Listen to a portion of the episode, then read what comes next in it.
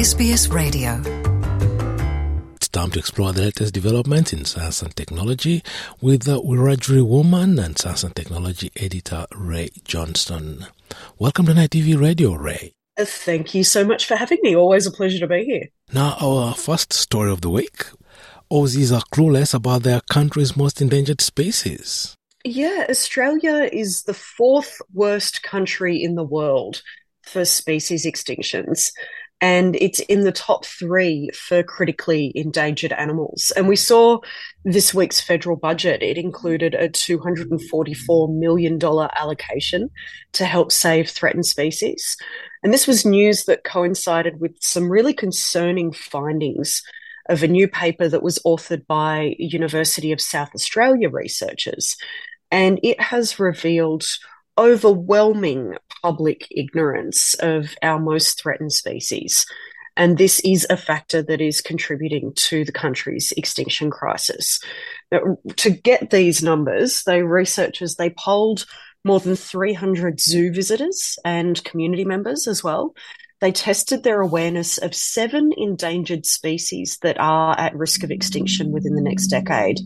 And more than 90% of those that were surveyed didn't recognize six of the seven species, with the exception being the Tasmanian devil. Everyone knows what the Tasmanian devil looks like, but the other species were the leadbeater's possum, the eastern barred bandicoot, the helmeted honey eater, the southern corroboree frog, the Lord Howe Island stick insect, and the orange bellied parrot.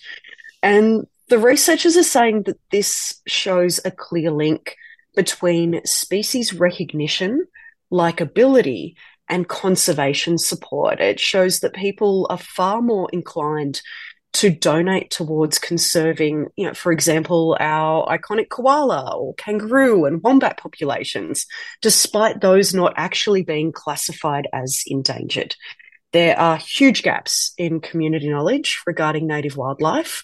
There's less than 8% of people able to correctly name six of seven endangered species when shown photographs as well.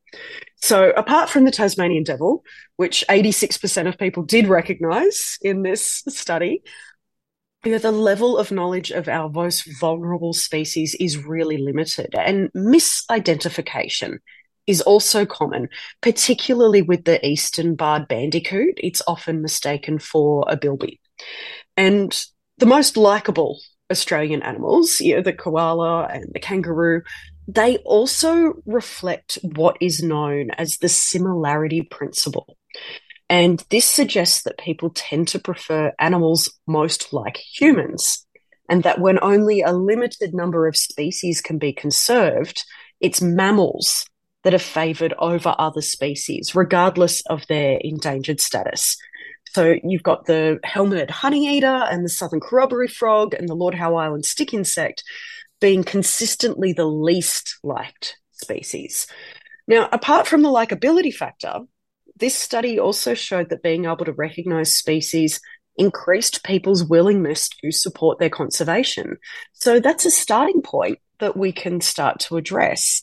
And you know, when you look at things like endangered insects already fighting an uphill battle for support, you've got 85% of people actively disliking insects. It puts their survival at most risk. But this is a perception that could be changed with, you know, some clever marketing initiatives. This is something that the researchers are saying. You know, the Lord Howe Island stick insect, for example, has some really interesting things about it. You know, it's very resilient. It survives against all odds. You know, they reproduce without males. They have a tendency to form large social groups during the day. They hang out and socialize together. Or even, you know, the fact that their foot pads are heart shaped, which is really cute. So, you know, if people knew more facts like this about these animals, the likability factor would likely shoot up, and so would our want to conserve these animals. And uh, a new online tool is now available to support expectant parents with their prenatal testing decisions. Absolutely. So, this is a new online tool.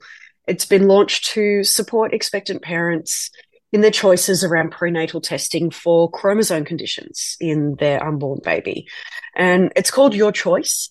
It's been created by the Murdoch Children's Research Institute and also James Cook University. And the aim is for it to guide pregnant people through the prenatal testing options and which tests may be best suited for them.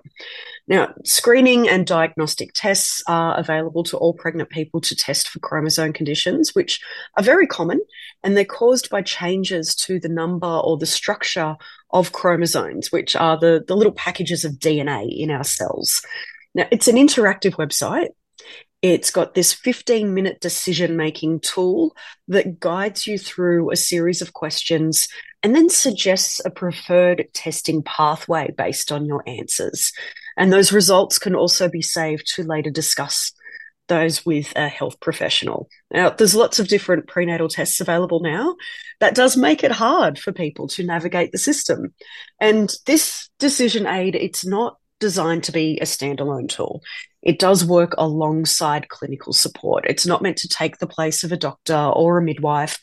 But for anyone who's ever had them, you know, pregnancy visits can be really quick.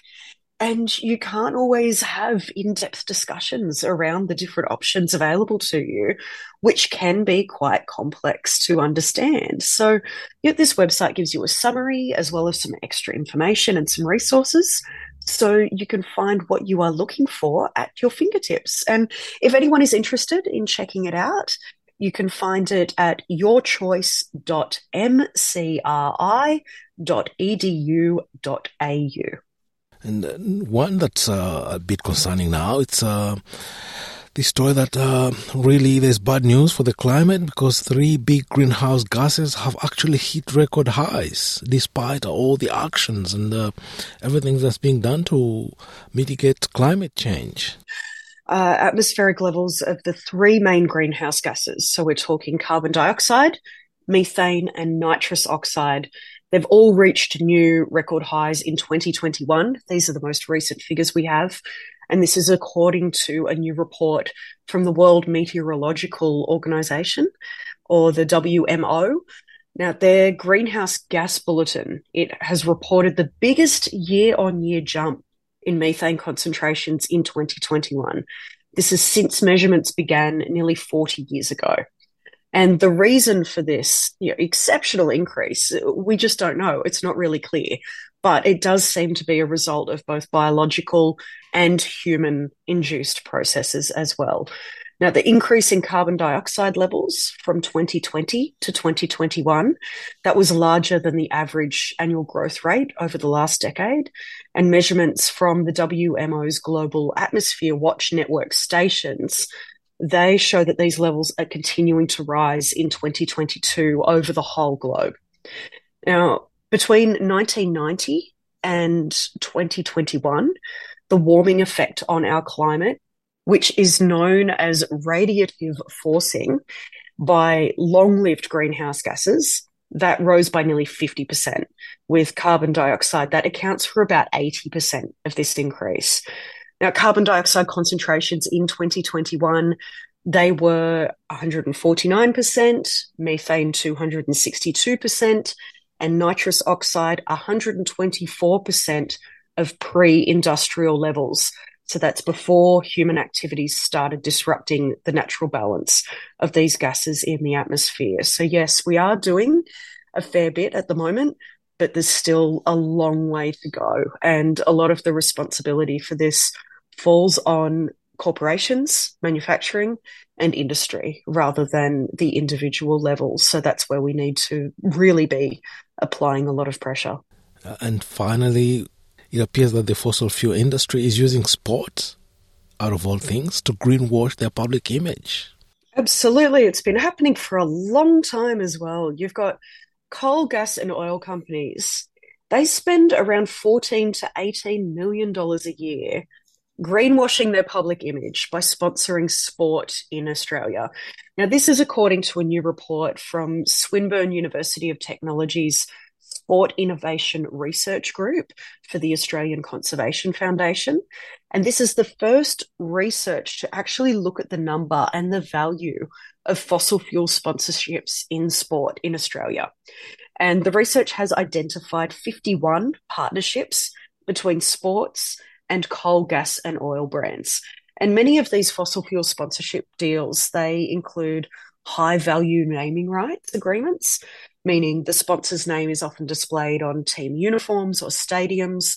So you've got oil and gas mining companies like Woodside and Santos, you know, tending to sponsor AFL, rugby union, rugby league, and you have more fossil fuel retailers like Alinta and Origin favouring partnerships with cricket and soccer and netball. And the researchers say that the heavily polluting fossil fuel industry is greenwashing its public image by exploiting people's love of sport. You know, and as you know, you know, sport is great for our health. Fossil fuels are absolutely not.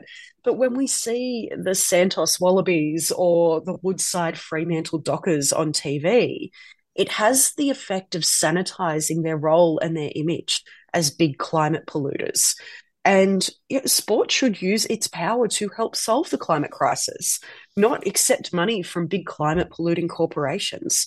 Because no matter where the coal and gas is burnt, it is damaging our country and our amazing natural places like the Great Barrier Reef. And climate change is also affecting the sports that we love, especially at a grassroots level. You know, we can't play sport when the grounds go underwater during flooding or when the air is filled with bushfire smoke. Now, in our lifetimes, I think it's really important to remember that we have witnessed the tobacco industry shunned from sports sponsorship because of the harm that it does to people's health. So sports already say no to tobacco sponsorship they should also say no to the money on offer from the coal and the oil and the gas corporations. And the researchers of this study, they point out that we all have a lot to lose from climate change.